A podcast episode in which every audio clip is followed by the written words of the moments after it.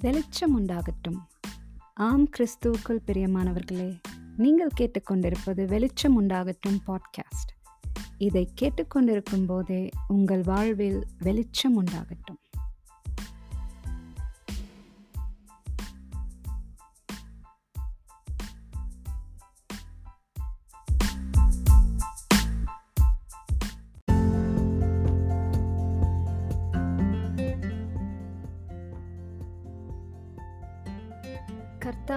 உமது வேதத்திலுள்ள அதிசயங்களை நாங்கள் பார்க்கும்படிக்கு கிறிஸ்துவின் மூலம் எங்கள் கண்களை திறந்ததற்காக நன்றி.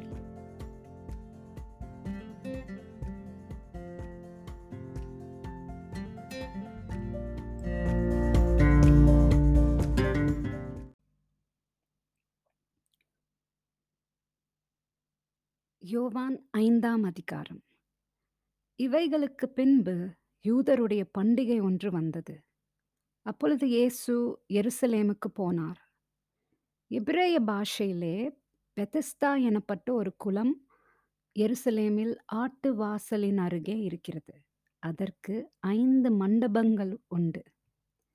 அவைகளிலே குருடர் சப்பானிகள் சூம்பின உறுப்புடையவர்கள் முதலான வியாதிக்காரர் அநேகர் படுத்திருந்து தண்ணீர் எப்பொழுது கலங்கும் என்று காத்து கொண்டிருப்பார்கள். ஏனெனில் சில சமயங்களிலே தேவதூதன் ஒருவன் அந்த குளத்தில் இறங்கி தண்ணீரை கலக்குவான். தண்ணீர் கலங்கின பின்பு யார் முந்தி அதில் இறங்குவானோ அவன் எப்பேற்பட்ட வியாதியஸ்தனாயிருந்தாலும் சொஸ்தமாவான். முப்பத்தி எட்டு வருஷம் வியாதி கொண்டிருந்த ஒரு மனுஷன் அங்கே இருந்தான்.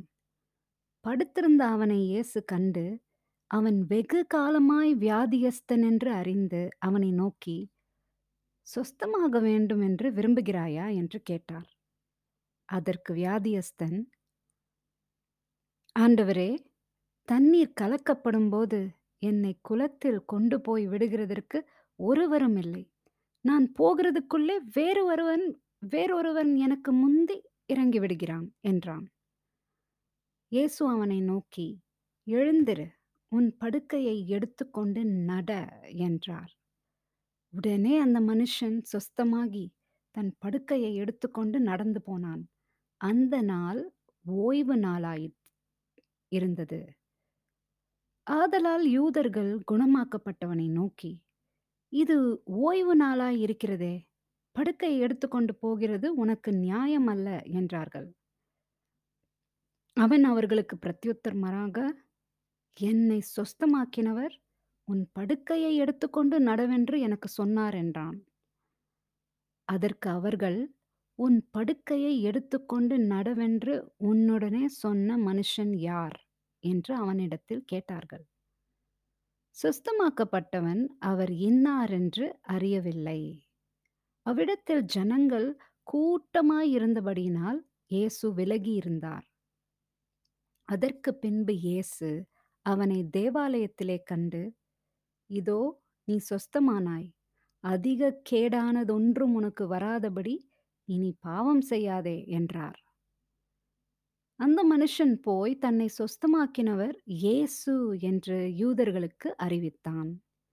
இயேசு இவைகளை ஓய்வு நாளில் செய்தபடியால் யூதர்கள் அவரை துன்பப்படுத்தி அவரை கொலை செய்ய வகை தேடினார்கள். இயேசு அவர்களை நோக்கி என் பிதா இதுவரைக்கும் கிரியை செய்து வருகிறார். நானும் கிரியை செய்து வருகிறேன் என்றார். அவர் ஓய்வு நாள் கட்டளையை மீறினது மாத்திரமல்லாமல் தேவனை தம்முடைய சொந்த பிதா என்றும் சொல்லி தம்மை தேவனுக்கு சமமாக்கினபடினாலே யூதர்கள் அவரை கொலை செய்யும்படி அதிகமாய் வகை தேடினார்கள். அப்பொழுது இயேசு அவர்களை நோக்கி மெய்யாகவே மெய்யாகவே நான் உங்களுக்கு சொல்கிறேன் பிதாவானவர் செய்ய குமாரன் காண்கிறதெதுவோ அதையே அன்றி வேறொன்றையும் தாமாக செய்ய மாட்டார். அவர் எவைகளை செய்கிறாரோ அவைகளை குமாரனும் அந்தபடியே செய்கிறார். பிதாவானவர் குமாரனிடத்தில் அன்பாயிருந்து தாம் செய்கிறவையெல்லாம் அவருக்கு காண்பிக்கிறார்.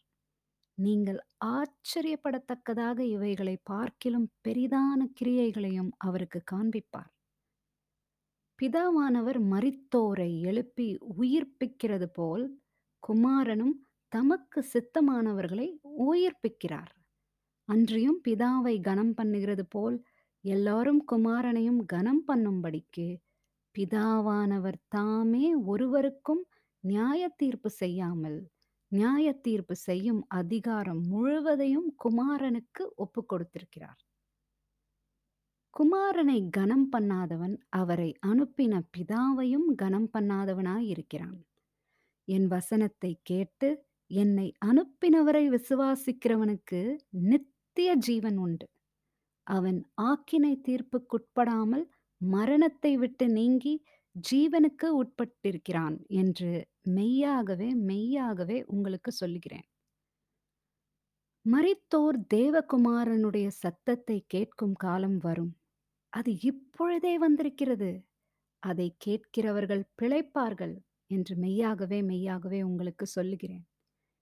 ஏனெனில் பிதாவானவர் தம்மில் தாமே ஜீவன் உடையவராய் இருக்கிறது போல குமாரனும் தம்மில் தாமே ஜீவன் உடையவராயிருக்கும்படி அருள் செய்திருக்கிறார்.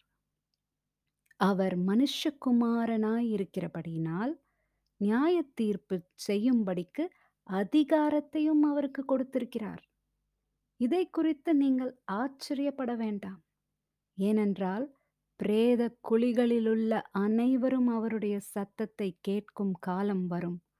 அப்பொழுது நன்மை செய்தவர்கள் ஜீவனை அடையும்படி எழுந்திருக்கிறவர்களாகவும் தீமை செய்தவர்கள் ஆக்கினையை அடையும்படி எழுந்திருக்கிறவர்களாகவும் புறப்படுவார்கள்.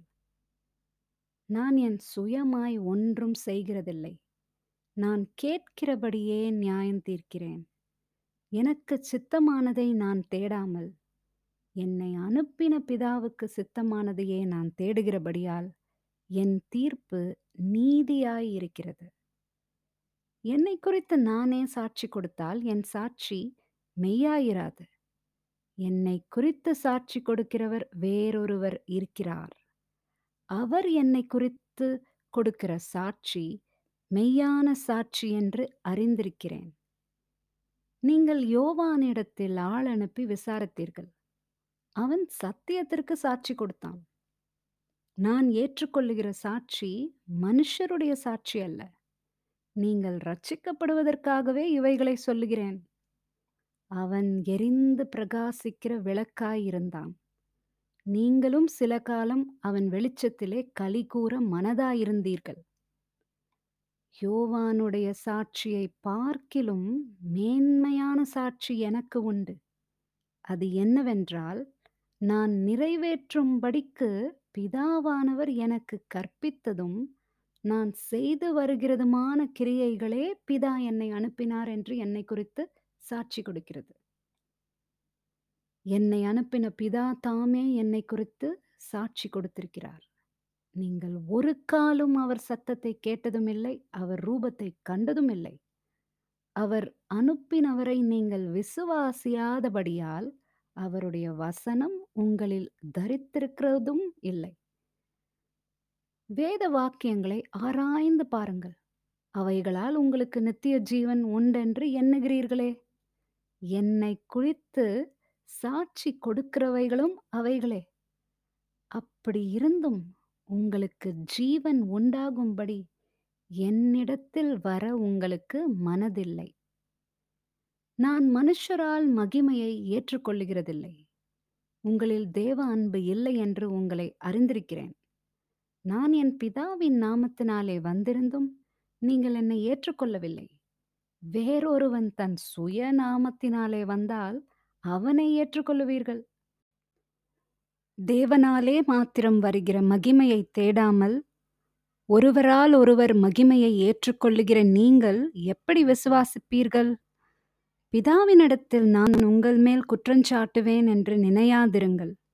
நீங்கள் நம்புகிற மோசேயே உங்கள் மேல் குற்றஞ்சாட்டுவான் நீங்கள் மோசேயை விசுவாசித்தீர்களானால் என்னையும் விசுவாசிப்பீர்கள். அவன் என்னை குறித்து எழுதியிருக்கிறானே. அவன் எழுதின வாக்கியங்களை நீங்கள் விசுவாசியாமல் இருந்தால் நான் சொல்லுகிற வசனங்களை எப்படி விசுவாசிப்பீர்கள்? என்றார்.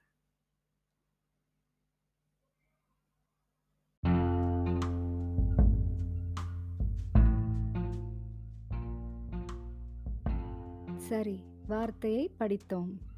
இப்பொழுது படித்ததோடு மாத்திரமல்ல சற்று நேரம் அமர்ந்திருந்து கேட்ட வார்த்தையை தியானியுங்கள். நீர்க்கால்கள் ஓரம் நடப்பட்ட மனுஷன் போல் வார்த்தையில் நிலைத்திருங்கள். அப்படி செய்யும்பொழுது உங்களுக்குள் கிறிஸ்து வளர்ந்து கொண்டே வருவார். கிறிஸ்துவை அறிகிற அறிவில் நீங்கள் வளர்ந்து கொண்டே வருவீர்கள். அப்படி வளர வளர கிருபையும் சமாதானமும் உங்கள் வாழ்க்கையில் வளர்ந்து கொண்டே இருக்கும். அப்பொழுது இலையுதிரா மரம் போல நீங்கள் கிறிஸ்துவுக்குள் வேரூன்றி செழித்து நிற்பீர்கள். அதுவே என் ஆவல் அதுவே கிறிஸ்துவின் வாஞ்சையும் கூட. ஓகே நாளைக்கு சந்திப்போம். பாய் பாய்.